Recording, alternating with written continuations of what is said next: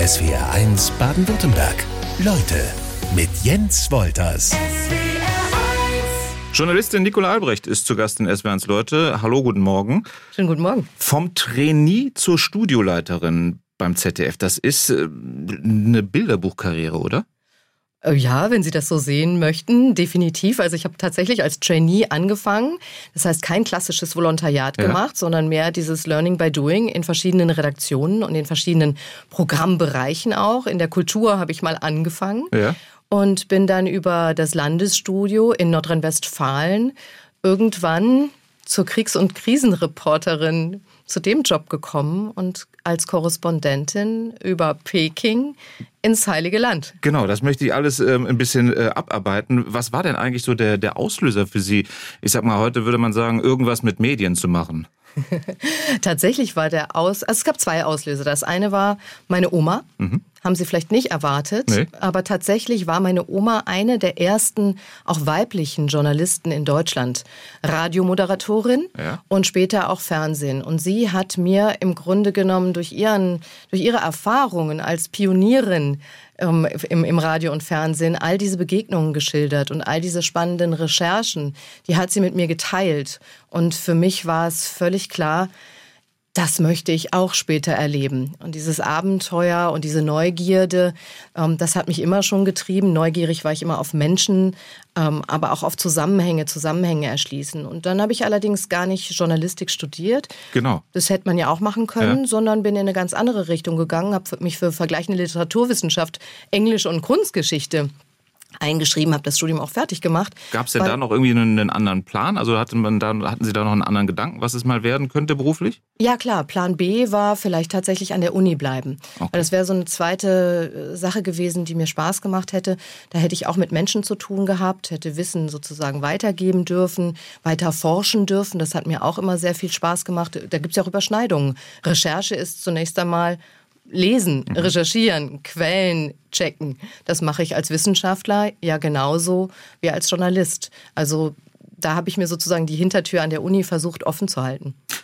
Kulturwissenschaften haben Sie gerade schon ähm, gesagt, oh, Kunstgeschichte, Entschuldigung, Kunstgeschichte studiert in Bonn und ähm, äh, Paris auch. Ähm, und dann im, beim ZDF in der Redaktion Wissenschaft und Kultur erstmal angefangen und da dann eben nicht nur Kulturbeiträge gemacht. Ja, genau. Tatsächlich war das eine Zeit, wo wir in der Kultur ein bisschen experimentiert haben und haben so Reality-Docu-Soaps entwickelt ja. und Familien gecastet, die sich bereit erklärt haben, mal für eine gewisse Zeit, zwei, drei Monate, in die Südsee zu gehen und sich von einem äh, Fernsehteam begleiten zu lassen und auch nach Sibirien. Und das war, äh, das war spannend. Also Menschen aus kleinen Orten mit vielen Kindern plötzlich in einen ganz anderen Kulturraum geschmissen und dann mussten die dort klarkommen und wir haben das eben mit der Kamera begleitet. Das war ein spannendes Projekt, aber tatsächlich habe ich so für mich gemerkt, ich fühlte mich in der Kultur im Grunde genommen zu Hause mhm. und angekommen. Und dann irgendwann kam immer mehr äh, die, diese Anziehungskraft der Nachrichten, der News, der Politik, wo ich ja gar nicht hergekommen bin. Mhm. Und habe dann gesagt, wenn ich die Chance bekomme, lasst es mich doch mal ausprobieren. Ich möchte eigentlich Nachrichten Journalistin werden, möchte Aktualität, so nennen wir das ja, äh, machen. Und das ging dann erst auf Landesebene und in Nordrhein-Westfalen. Und die Kultur spielt die heute irgendwann nur noch im Privaten eine Rolle, das äh, kulturelle Interesse oder auch berufliche Art? Mehr privat, aber kulturell natürlich, also beruflich schon auch ab und zu. Dann habe ich, manchmal habe ich das Glück, dass ich mal ein schönes Kulturstück, wie wir das dann nennen, machen darf und mal hinter die Kulissen schauen darf in, die, in, in diesem Bereich. Aber tatsächlich ist die Politik schon eher, Politik und Gesellschaft sind schon eher mein Fokus. Gucken wir mal auf die Auslandserfahrung von unserem SW1 Leutegast Nicola Albrecht. Dann geht's ziemlich rund auf dem Globus, sage ich mal. Ich äh, zähle mal auf: Türkei, Indonesien, Russland, Chile, Afghanistan, USA, Frankreich, Singapur. Äh, so immer am gleichen Ort zu leben, das ist schon ziemlich langweilig, ne? Ja, tatsächlich bin ich wirklich sehr, sehr gerne unterwegs. Und als das Angebot kam, in den sogenannten Reporterpool zu gehen, das ist beim ZDF so die, die Feuerwehreinheit, mhm. ähm, da werden die Reporter dann immer dorthin geschickt, wo es gerade brennt, also wo eine Krise sich auftut, möglicherweise auch ein Krieg beginnt oder eine Naturkatastrophe sich ereignet. Das war für mich eine große Herausforderung und ähm, das wollte ich unbedingt machen. Und dieser Job hat mich dann natürlich an wirklich viele, nicht immer ganz wirkliche Orte an, auf dieser Welt gebracht, aber das sind die Erfahrungen auch, die mich am meisten prägen. Kann aber auch mal eine klassische Urlaubsvertretung sein in einem Auslandsstudio. Absolut. Ja. Auch das war dabei in Washington, in Singapur, in Paris. Ähm, aber Auslandsvertretung heißt ja, oder Studiovertretung heißt ja nicht unbedingt, dass man dann auch diese drei Wochen im Studio hocken bleibt. Nein, aber es muss nicht immer eine Krise sein, das genau, meinte ich. Ne? Ja, genau. dann die Chance nutzen und rausgehen und äh, auch dort im, im Land sich umschauen nach Geschichten, nach den Entwicklungen. Ähm, das habe ich, glaube ich, ganz gut genutzt. Gibt es den einen Ort, wo Sie sagen würden, da stehe ich sofort jetzt auf und würde mich auf den Weg hinmachen, weil das ähm, wirklich schon sehr beeindruckend war? Schwierig, weil ich finde, die Welt ist so unglaublich vielfältig und jeder Ort ist so unfassbar spannend. Aber ich habe äh, vor zwei Wochen mit meiner Familie darüber gesprochen, dass wir irgendwie noch nie in Bhutan waren. Und ähm, äh, wir einen netten Kollegen haben, der darüber einen tollen Film gemacht hat vor vielen Jahren. Und da haben wir gesagt, eigentlich sollten wir mal die, uns für nächstes Jahr vornehmen, privat nach Bhutan zu reisen. Gut, Ziele muss man doch auch haben. Ja. Das ist doch völlig in Ordnung. Sie gehörten auch zum äh, ZDF-Team der Fußball-WM 2010 Südafrika. Habe ich das richtig gelesen? Das ist richtig, ja. Das war auch eine sehr, sehr spannende Zeit. Ich gehörte nicht zum Sportteam, ja. durfte ab und zu zwar mal ins Stadion, aber habe letztendlich über die äh, politischen, gesellschaftlichen Ereignisse drumherum berichtet. Zunächst aus Johannesburg und dann später auch aus Kapstadt, aus Durban, Port Elizabeth, bin dann so ein bisschen mitgereist. Ähm, das war auch eine sehr, sehr, sehr spannende Zeit und eine tolle tolle Erfahrung. Wenn man Sie jetzt fragen würde, mit nach Katar zu reisen, ähm, bei allen Diskussionen drumherum, würden Sie ja sagen? Als Journalistin auf jeden Fall, weil auch da interessieren mich die Zusammenhänge. Was passiert dort? Wie gehen die Menschen vor Ort damit um? Wo, liegt's, ähm, wo liegen die Probleme? Was liegt im Argen? Darüber zu berichten ist eine journalistische Pflicht. Also wir Journalisten können nicht sagen, wir boykottieren die WM, aus Menschenrechtsgründen, aus welchen Gründen auch immer. Wir müssen hin, wir müssen hinschauen, damit ähm, die Dinge offengelegt werden. Krisen- und Kriegsreporterin oder Berichterstatterin, wird man das? Wird man dazu gemacht oder ist das äh, dem Zufall überlassen, weil Sie mal zur falschen Zeit am falschen Ort waren und dann ging es los? Nein, tatsächlich bin ich vor jedem Einsatz gefragt worden, ob ich wirklich dahin möchte. Und da erinnere ich mich auch im März 2011. Da rief mich mein damaliger Chef an und fragte, Fukushima oder Libyen. Also sprich äh, arabischer Frühling, Bürgerkrieg oder Atomkatastrophe. Ähm, du hast eine Nacht, kannst du drüber schlafen und morgen müsstest du mir dann Bescheid sagen, welches Ticket wir dir buchen sollen. Und ich habe mich sofort, das wusste ich, für Libyen entschieden, weil ich gesagt habe, also Atomkatastrophe, ich weiß nicht, was das letztlich für, das kann ich nicht einschätzen, das kann ich nicht gut, da kann ich mein Risiko nicht so gut kalkulieren. Mhm. Ich war zuvor in Tunesien gewesen, hatte also diesen Beginn des arabischen Frühlings schon miterlebt und auch dort vor Ort berichtet und habe gesagt, definitiv Libyen. Und habe es auch nicht bereut. Also die äh, Zeiten, die ich verbracht habe in Kriegsgebieten, auch mal an der Front, das waren Zeiten, die mich insofern geprägt haben, als dass ich das Gefühl habe, in diesen äh, Extremsituationen den Menschen oder die Menschen besser kennenzulernen, zu erfahren, dass solche Extreme das Beste, mhm. aber leider auch das Schlechteste aus den Menschen herausbringt. Ähm, das hat mich, das hat mir die Augen geöffnet und mir, glaube ich, einen anderen Blick auf uns verschafft. Aber wenn man weiß, man geht in ein Kriegsgebiet, Krisengebiet, Überschwemmung, Erdbeben, was auch immer, ähm, dann weiß man von vornherein, man ist relativ viel Elend ausgesetzt. Was macht das mit, mit Ihnen? Nein, das lässt einen natürlich nicht kalt. Ähm, ich würde mal sagen, äh, es gibt so diesen Schutz, Selbstschutz, den man vielleicht als Journalist aufbaut. Vielleicht viele Journalisten machen das. Man hat die Kamera, man arbeitet mit den Bildern. Also das ist auch wie so ein kleiner Schutzfilter. Natürlich schaue ich nicht durch den Sucher, das macht der Kameramann. Also ich sehe auch die Dinge mit eigenen Augen. Ähm, ich denke, man braucht eine recht stabile psychische und physische Verfassung, um damit umgehen zu können. Und man muss dann auch ehrlich zu sich sein, wenn man wiederkommt und hat das Gefühl, jetzt holen mich die Erinnerungen und die Erfahrungen ein. Jetzt kann ich nachts nicht mehr schlafen. Jetzt ähm, bei, einem, bei einem vom Wind äh, knallenden Tür mhm. erschrecke ich so, dass ich in Schweiß ausbreche. Ähm, dann bin ich vielleicht tatsächlich nicht unbedingt dafür gemacht oder muss mit jemand muss mir professionelle Hilfe suchen. Ich habe nicht das Gefühl, dass mich die Ereignisse traumatisiert haben, sondern dass ich im Grunde genommen ganz gut damit umgehen kann. Es gab eine Veränderung in meinem Leben, das war die Geburt meines Sohnes. Und vorher haben mich schon eigentlich Geschichten, die Kinder betroffen haben, immer am meisten berührt.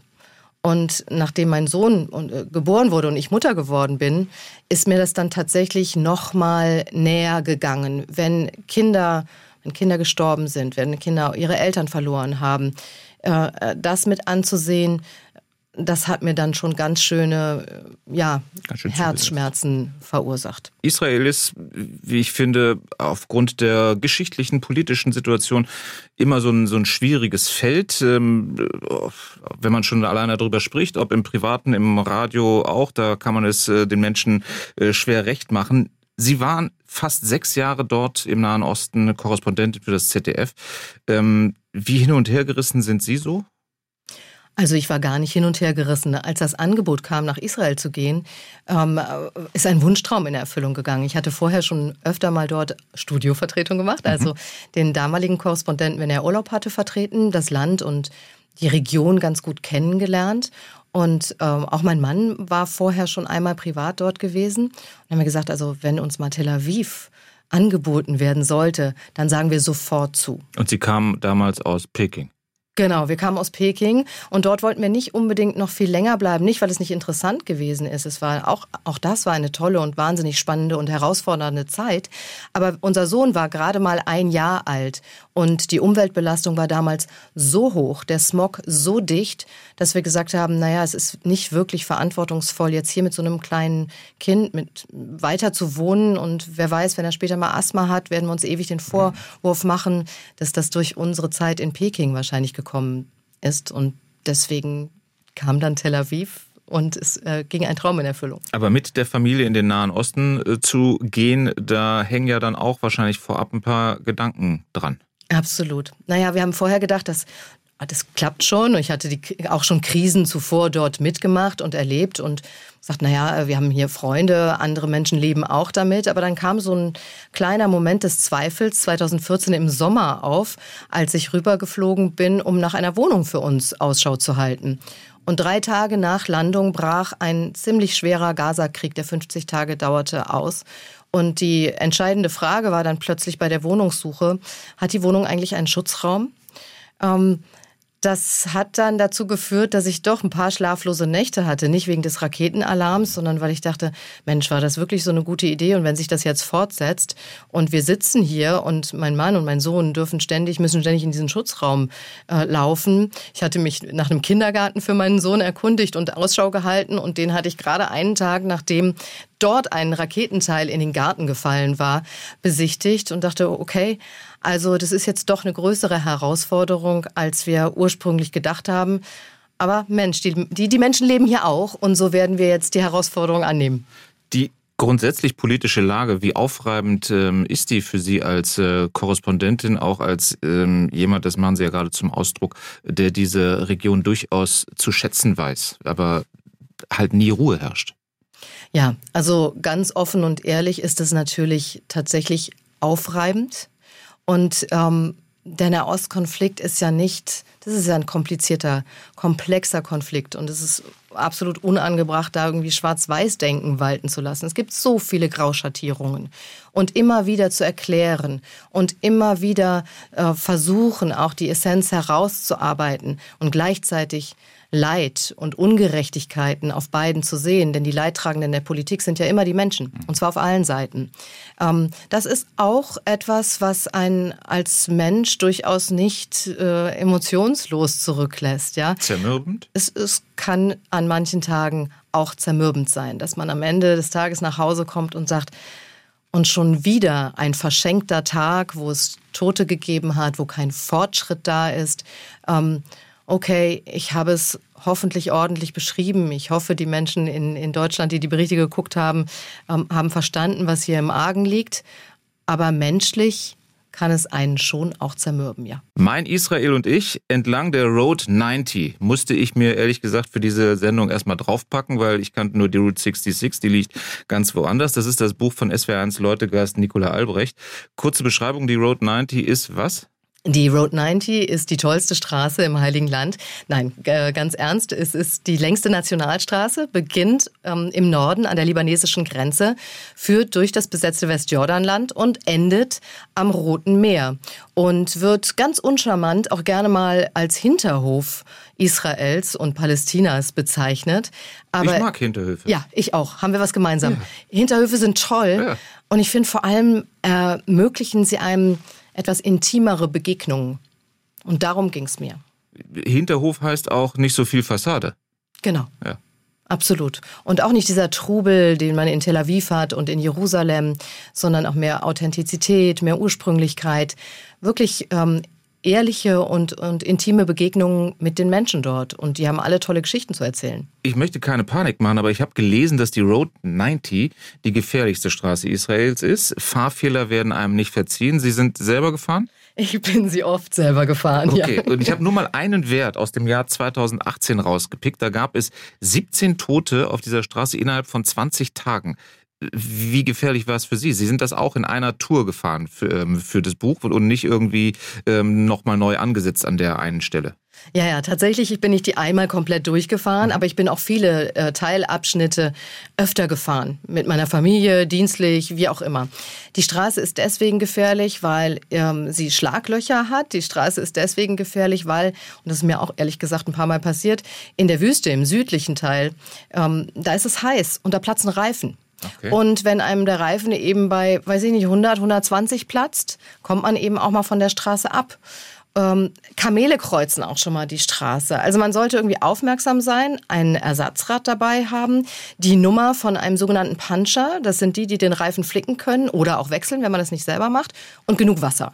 Und dann kommt man, glaube ich, wenn man aufmerksam ist, wenn man genug Pausen macht, wenn man die Schönheit der Landschaft entlang der Straße wahrnimmt, den Menschen begegnet, kommt man auch sicher von Norden nach Süden. Sie sagen, es wird heiß. Wie heiß? Kann's naja, 40, 50 äh, Grad im Sommer. Also das ist keine Empfehlung. Im August würde ich die Road 90 nicht durchfahren wollen okay. oder runterfahren wollen, weil gerade so rund ums Tote Meer, ähm, auch aufgrund des Klimawandels wird es da jedes Jahr heißer, aber wirklich äh, klettern da die Temperaturen auf 50 Grad. Ich finde, das muss man nicht machen. Frühjahr und Herbst sind die schöneren Reisezeiten für die Road 90. Ihr Buch, das ähm, ist für mich ja nicht der klassische Reiseführer. Ähm, äh, fahren Sie dorthin und die günstige Übernachtung gibt's da und das mittelteure Essen dort. Äh, das ist ein Erlebnisbericht. Ist es auch so eine so eine Art Versöhnung vielleicht für Sie mit mit der Region, mit dem Land, so bei allem ähm, ähm, Bitteren, was man sonst erlebt? Ja, tatsächlich. Das haben Sie, äh, glaube ich, wirklich gut gut erkannt, dass es für mich fast so eine, eine, eine Versöhnungsreise war, als ich nach knapp sechs Jahren doch auch, was die Politik und den Konflikt angeht, recht müde gewesen bin. Ähm, und diese Straße dann fahren durfte und mit den Menschen dort mal jenseits der politischen Hotspots auch sprechen durfte, hat mich ähm, das gelehrt, auch den, den, den Blick wieder aufs Wesentliche, nämlich auf den Menschen zu legen und ihn in den Vordergrund äh, zu stellen. Und das war dann auch letztlich mein Ansinnen ähm, bei diesem Buch. Da geht es nicht so sehr um mich, da geht es auch nicht um diese Straße und jedes Schlagloch, sondern tatsächlich um die Menschen und ihre ganz, ganz tollen ähm, und erzählenswerten Geschichten. Denn diese Straße ist an jeder Stelle anders. Man hat das Gefühl, man fährt durch verschiedene Welten obwohl man in einer Region ist. Und ähm, das ist wirklich unglaublich. Landschaftlich wunderschön und gesellschaftlich absolut heterogene Lebenswelten. Was für Menschen hat SWRs Leutegast Nicola Albrecht auf ihrer Tour auf Israels Road 90 so getroffen. Darüber möchte ich mit ihr jetzt reden und ich werfe mal einen Namen in die Runde, weil er bei mir so hängen geblieben ist. Ahmad, der stolzeste Bademeister von Jericho. Habe ich ihn richtig ausgesprochen? Ich hoffe. Absolut. Was ist das für eine, für eine Person? Ja, Ahmad war tatsächlich jemand, dem ich zufällig begegnet bin. Ich habe gesagt, ähm, ich möchte in dieses Schwimmbad in mhm. Jericho. Muss man sich vorstellen, ein riesen Spaßbad. Ähm, hier in Deutschland nichts Besonderes. Spaßbäder gibt es an allen Ecken und Enden mit diesen Riesenrutschen und so weiter. Hätte ich jetzt Aber auch so gesagt, ist das lohnenswert für so eine, für so eine Geschichte? Unbedingt. Also als Warum? Tourist macht man diesen Stopp vielleicht nicht unbedingt, aber ähm, diese Begegnungen in dem Spaßbad, die erzählen einem so viel über die Verhältnisse im Land und über die Menschen. Denn Sie müssen sich vorstellen, äh, die, äh, das Westjordanland hat keinen Zugang zum Meer. Wasser ist rar und die, die Geld ist auch nicht da, um an allen Ecken und Enden Schwimmbäder zu bauen. Und insofern ist dieses Spaßbad natürlich ein ganz, ganz besonderer Ort. Und im Sommer bei 40 Grad oder auch im Herbst noch bei 40 Grad möchten die Menschen Abkühlung haben. Und dann sparen die manchmal ein ganzes Jahr lang da drauf, um einen Tag mit der Familie in so einem Spaßbad verbringen zu dürfen. Dann sind da tausend Badegäste auf einmal, Familien, die dann ihr Essen mitbringen, die dort picknicken, die ihr Fleisch auf den Grill legen. Die den Tag richtig feiern. Die richtig feiern. Da dröhnt laute Musik, da springen die Jungs ins Wasser. Da habe ich erlebt, dass es 20-jährige junge Männer, die sind mit ihrer Familie, mit ihrem ihrem Vater und Mutter dorthin gefahren. Die hatten Angst zum Teil vorm Wasser, weil sie noch nie in einem Schwimmbad waren, weil sie noch nie mit dem ganzen Körper unter Wasser getaucht sind. Und der Vater steht dann daneben und stütz, hält stützend die Hand unter den Rücken. Und plötzlich leuchten Augen und Glücksgefühle sieht man den Menschen an. Und unter diesen Menschen, auf die muss ja jemand aufpassen. Und das war eben Ahmad, ähm, auch ein junger Mann, der ganz aus der Nähe von, äh, aus einem Flüchtlingslager in Jericho kommt, also in ganz ähm, prekären Verhältnissen aufgewachsen ist und der für sich entdeckt hat, Schwimmen ist seine Leidenschaft. Und sein Glück ist dieser Job in diesem Spaßbad, jeden Tag auf die Menschen aufpassen zu dürfen, in und an seinem Element sein zu dürfen. Das hat ihn tatsächlich, so wie er es mir erzählt hat, und das habe ich auch äh, ihm angesehen, dass er mir nichts vorgegaukelt hat, das hat ihn glücklich gemacht. Er sagt, ich habe den tollsten Job der Welt. Und noch dazu kann ich Menschenleben retten. Und dann gibt es ja diesen Spruch, wer einen Mensch rettet, rettet die Menschheit. Ähm, also es hat ihm auch eine besondere Wertigkeit und Bedeutung gegeben. Und insofern war es wirklich äh, toll und berührend, den Tag mit Ahmad und all den Familien dort verbringen zu dürfen. Das war eine Zufallsbegegnung. Ja, absolut.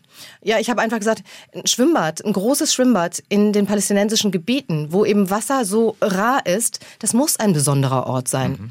Und die Palästinenser sind offen und herzlich. Das heißt, wenn ich da jetzt als blonde Frau reinlaufe, erkennen die natürlich sofort, dass ich nicht aus Nablus bin, sondern irgendwo anders herkommen muss und werde sofort zum Kaffee eingeladen oder auf eine kleine Knafe und ein paar Weintrauben. Was und ist dann eine Knafe? Knafe ist eine super leckere Süßigkeit mit Käse und einer knusprigen, süßen, mit Sirup getränkten Schicht oben drüber. Wird heiß serviert. Unbedingt ausprobieren. Palästinensisches Essen ist äh, fantastisch. Und dann kommt man ins Gespräch mit der Mutter, mit dem Vater, mit den Kindern. Und irgendwann habe ich eben Ahmad gesehen, wie er extrem konzentriert am Beckenrand äh, aufgepasst hat auf so eine äh, Gruppe junger Palästinenser, die wild waren und ins Wasser sprangen, aber nicht wirklich schwimmen konnten. Und habe ich gedacht, den, mit dem möchte ich mich jetzt mal ein bisschen länger unterhalten. Und so ist es dann gekommen, dass Ahmad tatsächlich mir viel über das Land und über sich preisgegeben hat. Von der Grenze zum Libanon runter ans Rote Meer. Landschaftlich heißt das ähm, ein Stück Wüste, ja, aber deutlich mehr als das. Ist unglaublich abwechslungsreich. Also wirklich spektakuläre Landschaft. Äh, Da kann ich aus vollem Herzen Werbung machen. Bitte, ja. Weil wenn man im Norden ist, dann ist alles grün und man fährt durch Apfelplantagen und es gibt tolle Na- Nature Reserves dort mit Wasserfällen, wo man super Wanderungen machen kann. Also auch touristisch wirklich etwas, ist für jeden was dabei, kann man was erleben. Und dann kommt man an den See Genezareth, ohnehin ein Mythos Gab's für Wunder? viele. Bitte? Gab es Wunder zu bestaunen? Es gibt immer Wunder zu bestaunen. Nein, äh, tatsächlich wirkliche Wunder sind mir nicht begegnet. Aber was wunderschön ist, ähm, sind die vielen Pilgergruppen, die dorthin kommen aus aller Welt. Und die, die dort an Orte gehen, wo sie sich beispielsweise an der Stelle taufen lassen, wo Jesus getauft worden sein soll. Ähm, das ist schon auch berührend, weil diese Menschen äh, auch ihr Leben lang auf diese eine Reise sozusagen hingefiebert haben. Es ist für sie eine, eine Herzenssache. Es ist eine einmaliges, ein einmaliges Erlebnis. Und ähm, die Menschen sind berührt und es berührt einen auch das dann wahrzunehmen und das zu sehen. Und mal mit einem Jesusboot über den See Genezareth fahren macht auch Spaß. Da kann man dann höchstens mal eine Überraschung erleben. Äh, das Ganze geht nämlich nicht immer so ganz heilig zu und auch nicht so beschaulich, weil die Skipper haben eine Angewohnheit. Äh, sie spielen immer die Nationalhymne der Pilgergruppe. Das heißt, okay. es wird schnell der Hebel umgelegt ja. von Ruhe und Gebet und Stille zu Patriotismus wird jetzt abverlangt ja. und wer am lautesten singen kann, dessen Boot hat dann sozusagen gewonnen. Ähm, nein, aber Spaß beiseite. Tats tatsächlich gibt es immer skurrile Begegnungen auch, aber landschaftlich wird es immer nur anders, aber nie langweilig. Wüste, das Tote Meer, das dort, wo das Wasser einen trägt. Dann gibt es Masada natürlich zu bestaunen. Dann gibt es Canyons und Wadis, in denen man wandern kann, wo man entlang äh, kleiner Pfade läuft, wo hängende Klöster in den Fels geschlagen Bergen sind. Also das ist absolut fantastisch und sehenswert. Naja, und wenn man das Tote Meer dann passiert hat, kommt man in die Wüste Negev. Das ist tatsächlich der Moment, wo man sich nochmal versichern sollte, ob ein Ersatzrad, ein funktionierendes und genug Wasser dabei sind. Ähm, aber auch die Wüste ist wunderschön, die Landschaft ist toll. Es herrscht dann tatsächlich auch mal Stille.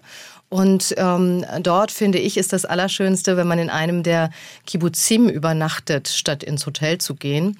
Und eben auch wieder mit den Menschen, die ja auch im Grunde genommen diesen Gründerväter Mythos mhm. noch heute leben, wenn man denen begegnen darf und sich mit denen austauschen kann. Also jeder Streckenabschnitt birgt wirklich super Erlebnisse und spektakuläre Landschaft. Was hatten Sie eben kulinarisch schon angesprochen? Die Knafe? Ja, diese, ich, diese, diese gemerkt, ne? palästinensische okay. Süßigkeit, ja. Jetzt haben wir gleich halb zwölf. Äh, da können wir so ein bisschen schon mal aufs, äh, aufs Essen schauen. Was äh, wird da so kulinarisch geboten an der Road 90? Alles. Und das Essen ist ja sowieso in Israel und in den palästinensischen Gebieten einfach nur fantastisch. Ähm, die Israelis haben eine variantenreiche Küche, weil sie nun mal ein Einwanderungsland sind. Sie haben also Gerichte aus der ganzen Welt mitgebracht. Es soll sogar gute Schnitzel geben. Es gibt sogar gute Schnitzel, aber Schnitzel ist kein Schwein natürlich, ne? Ist Chicken Schnitzel, Hühnchen. Okay. Also mein, mein Sohn, als wir zurück nach Deutschland gekommen sind, hat sich gewundert, dass es plötzlich ein anderes Fleisch ist in Deutschland. Er hat immer Hühnchenschnitzel bestellt vorgestellt und sich gewundert, dass Hühnchenschnitzel gar nicht so unbedingt in einer deutschen Gaststätte mhm. auf der Speisekarte steht. Nein, aber man, man isst wirklich ähm, überall äh, sehr, sehr gut, sehr mediterran, sehr, sehr frisch. Und ähm, einen Tipp habe ich schon.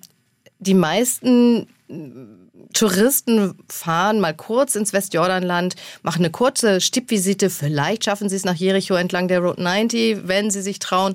Oder nach Bethlehem natürlich, um die Geburtskirche, ähm, Jesus Geburtskirche zu besichtigen. Aber fahren dann schnell wieder zurück nach Israel und essen auch nur dort. Mhm. Und äh, ich würde unbedingt empfehlen, auch mal in einem palästinensischen Restaurant anzuhalten und sich Zeit zu nehmen. Denn die Palästinenser haben auch alle möglichen Köstlichkeiten äh, zu bieten. Und da ist zum Beispiel eine Riesenspezialität, Msachan heißt das. Das ist so eine eine Art riesiges Fladenbrot, auf das Hühnchen mit Mandelsplittern, Pistazien, Joghurt, Zwiebeln und allen möglichen Kräutern und Gewürzen serviert wird. Fantastisch. Der Konflikt zwischen Israelis und Palästinensern, wie ist der Ihnen auf diesem Trip begegnet? Ja, auf dem Trip ist er mir tatsächlich an einem Ort ganz besonders begegnet. Das ist im Jordantal gewesen.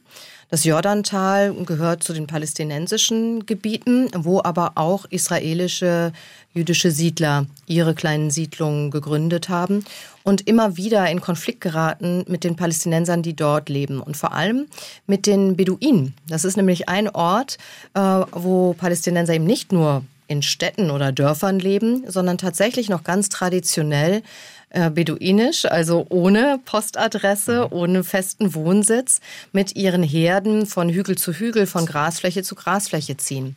Und ähm, dort gab es immer wieder Streit um tatsächlich den, die Grasfläche, wo gerade die palästinensischen Beduinen ihre Tiere hinschicken wollten. Die Siedler haben aber wiederum auch Tiere. Und ähm, dann kommt es auch mal zum Schusswechsel, weil da ist der, der, der Siedler sitzt auf der Hügelspitze und ist bewaffnet und versucht die Tiere und die Beduinen zu vertreiben. Dann wird geschossen, dann wird das Militär geholt. Das Militär sorgt dafür, dass die Palästinenser dort verschwinden, für diesen Moment zumindest. Das heißt, dieser ähm, Konflikt im sehr Kleinen, der kann einem da tatsächlich äh, begegnen und zeigen, wie sehr im Grunde genommen um jeden Zentimeter Land gekämpft wird, zumindest von den Ideologen. Haben Sie über die Jahre sich so viel Fingerspitzengefühl ähm, angeeignet, dass Sie Situationen erkennen, wann es gefährlich auch für Sie werden kann, wenn Sie unterwegs sind? Oder ähm, das muss man ja, da muss man ja ein Gespür für haben. Ja, absolut. Also ich glaube, dass ich ein ganz gutes Risiko, eine gute Risikobewertung immer machen kann und dass ich auch einschätzen kann, wenn ich bestimmte Dinge sehe oder wahrnehme, oh Moment, das wird jetzt hier heikel ab und zu kann es auch schon mal, äh, kann ich auch daneben liegen. Also irgendwann habe ich in Klar. Jerusalem mein Auto mal da geparkt, wo dann ausgerechnet die Clashes am schlimmsten waren. Also Clashes heißt Trennen, Gaskartuschen, Gummigeschosse, Steine fliegen. Das Auto war hinterher komplett demoliert. Ähm, ich konnte nicht mehr damit zurückfahren. Da braucht man mehr als das Ersatzrad. genau, aber das sind ja nicht die, das sind ja, sagen wir mal, Blechschäden, sind Kollateralschäden, äh, die wir, glaube ich, gut verschmerzen können. Mhm. Äh, um, um auf Ihre ernste Frage zurückzukommen. Ich habe tatsächlich immer das Gefühl gehabt, Risiko und äh, Situationen gut einschätzen zu können. Das bringt dann auch irgendwann die Erfahrung. Das heißt nicht, dass, dass äh, jede Situation ungefährlich war, in der ich mich als Journalistin zumindest dann bewegt habe und dass manche Dinge sich einfach auch so plötzlich mal entwickeln, dass man sie nicht hat vorhersehen können. Die aktuelle politische Lage in Israel, wie würden Sie die ähm, beschreiben, einschätzen? Ja, tatsächlich immer noch so schwierig wie ähm, eh und je. Also es hat sich wenig im, im, auf den Konflikt bezogen, wenig Positives, wenig Fortschritt getan in den letzten Jahren. Ich verfolge natürlich jetzt nicht mehr jeden Schritt so mhm. engmaschig, weil wir seit etwas mehr als zwei Jahren jetzt in Deutschland leben. Aber tatsächlich haben, hat es ähm, mehr Gewaltausbrüche, mehr ähm, Gewalt zwischen israelischer Armee und Palästinensern im Westjordanland gegeben äh, in den letzten zwei Jahren, also auch in der Zeit, als Netanyahu nicht regiert hat. Jetzt ist er gerade wieder äh, vermutlich der nächste Premierminister, möglicherweise auch mit einer äh, extrem rechtsradikalen, extremistischen Regierung. Ähm, das verspricht jetzt ehrlich gesagt auch nicht so viel Hoffnung oder macht nicht so viel Hoffnung. Auf palästinensischer Seite sieht es aus meiner Sicht ähnlich aus. Auch da hat sich nicht viel Positives getan. Also im Sinne von Demokratiebewegung, Rechtsstaatlichkeit. Also die palästinensische Politik ist sehr stammesgesteuert. Abbas ist eine, ist eine Marionette als Präsident der, der Palästinenser.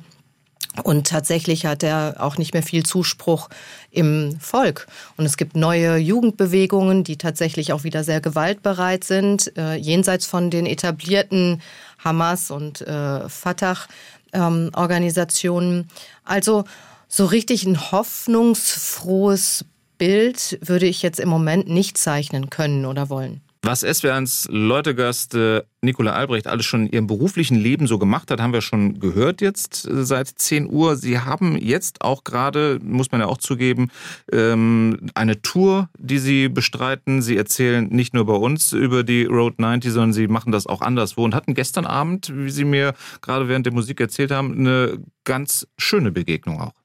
Ja, absolut. Es gab eine kleine Lesung in, in Geislingen an der Steige und ähm, diese ja, Diskussionen nach der Lesung, die mag ich eigentlich immer ganz besonders. Und ich hatte mich gewundert, ein Herr war bei der Lesung dabei, den habe ich mir ab und zu, habe ich ihn mal so angeschaut und dann grinste er mal, verzog ab und zu das Gesicht, verschränkte die Arme. Also es war so tatsächlich ein, er ging, ein, ein, er ging wirklich mit.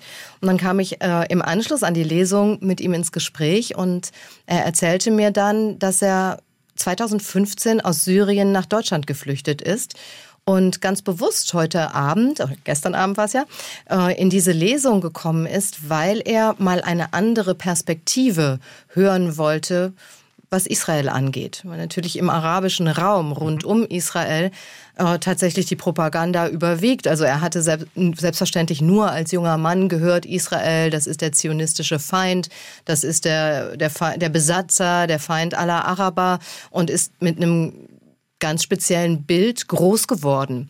Und um das zu überprüfen, ist er tatsächlich gestern Abend äh, in die Lesung gekommen und wir hatten ein, ein tolles Gespräch und einen tollen Austausch. Und ähm, das hat mich, ja, das hat mich berührt, das hat mir Spaß gemacht und ich fand es einfach klasse, dass er sich geöffnet hat und gesagt hat, Mensch, das ist eine Chance für mich, eine andere Perspektive vielleicht mal einzunehmen. Sie leiten aktuell das äh, Studio Brandenburg des ZDF ähm, in Potsdam. Richtig. Und ähm, was haben Sie da, sage ich mal, ganz ähm, äh, unverschämt außer Tesla momentan für Themen auf dem Tisch liegen? Oder? Tatsächlich ist es nicht nur der verrückte Elon Musk und äh, die Tesla-Fabrik. Ähm, Brandenburg ist ein spannendes Bundesland. Wir haben, den, wir haben den Strukturwandel in der Lausitz, der uns ziemlich in Atem hält, weil da passiert jede Menge. Wir haben politische Bewegungen. Ähm, aber wir können auch, finde ich, immer als Journalisten, wenn wir äh, lokaler oder regionaler arbeiten, schauen, was erzählt sich vielleicht auch ein Stück weit Pass pro Toto. Also was interessiert uns in der Bundespolitik, was sich regional spiegeln lässt. Und im Moment aktuell durch den Ukraine-Russland-Konflikt ist Brandenburg durchaus spannendes Territorium. Wir haben die Ölraffinerie in Schwedt, äh, die einem russischen Staatskonzern gehörte, wo die Bundesregierung ja drum ringt, wie kriegt man das, wie kriegt man jetzt diese Kuh vom Eis? Ähm, und auch viele andere gesellschaftliche Themen, gesellschaftspolitische Themen. Also insofern äh, ist Brandenburg kein langweiliges Territory. Wollte ich auch und, überhaupt nicht äh, zum Ausdruck bringen. Und viele Geschichten kann man dort wunderbar erzählen. Ähm, gleichzeitig hatte ich jetzt allerdings auch das Vergnügen, Vergnügen, dass ich nochmal ausgeliehen wurde in die Region, die mir eben auch sehr am Herzen liegt. In dem Fall nicht nach Israel, ähm, aber rund ums Mittelmeer durfte ich reisen jetzt seit September und mache dort mit einem Kollegen eine Dokumentation, wo wir versuchen aufzuspüren, was gibt es für verbindende Elemente rund ums Mittelmeer, was verbindet also die Mittelmeerländer, was trennt sie, was sind die großen Themen, Migration, Umwelt, Wirtschaft, Politik. Natürlich ähm, habe ich mich in der arabischen Welt bewegt, war im Libanon, war in der Türkei, war in Tunesien, Ägypten und Marokko. Ähm, und der Kollege eben in europäischen Ländern, Griechenland, äh, Spanien und so weiter und so fort. Und das war eine wahnsinnig spannende Recherche, spannende Tour die dann auch wieder, finde ich, den Perspektivwechsel ermöglicht und den Blick weitet und mich dann auch wieder ein Stück weit ja, mit, mit einer anderen Motivation nach Deutschland zurückbringt. Und vor allen Dingen eins, und da kommen wir dann auch vielleicht wieder zurück nach Israel, ähm, lerne ich immer wieder, dass in anderen Ländern, dort, wo es den Menschen tatsächlich viel, viel schlechter geht, als, als es uns geht hier in Deutschland. Weniger gemeckert wird. Ja, weniger ja. gemeckert wird. Wir sind Mecker-Weltmeister und anderswo wird Lebensfreude trotz allem einfach gelebt. Nicola Albrecht, wenn man auf Ihre Vita schaut, damit will ich das Gespräch äh, zumachen, das könnte doch weiter so gehen. Ähm, das ZDF hatte bisher noch keine Intendantin. Ja, das stimmt. Das ZDF hat gerade einen neuen äh, tollen Intendanten und in den Schlüsselpositionen, nämlich Chefredakteurin und Programmdirektorin, zwei Frauen, ähm, die, glaube ich, äh, viel weibliche Power reinbringen in den Sender. Und ganz offen gesagt, ich bin als Reporterin und Korrespondentin ziemlich glücklich und würde auch gerne erstmal noch mal weiter Geschichten erzählen. Ich wollte und kann sie auch gar nicht befördern. Danke, dass Sie hier waren. Danke für den Besuch. Nikola Albrecht und SW1 Leute. SWR1 Baden-Württemberg. Leute, wir nehmen uns die Zeit.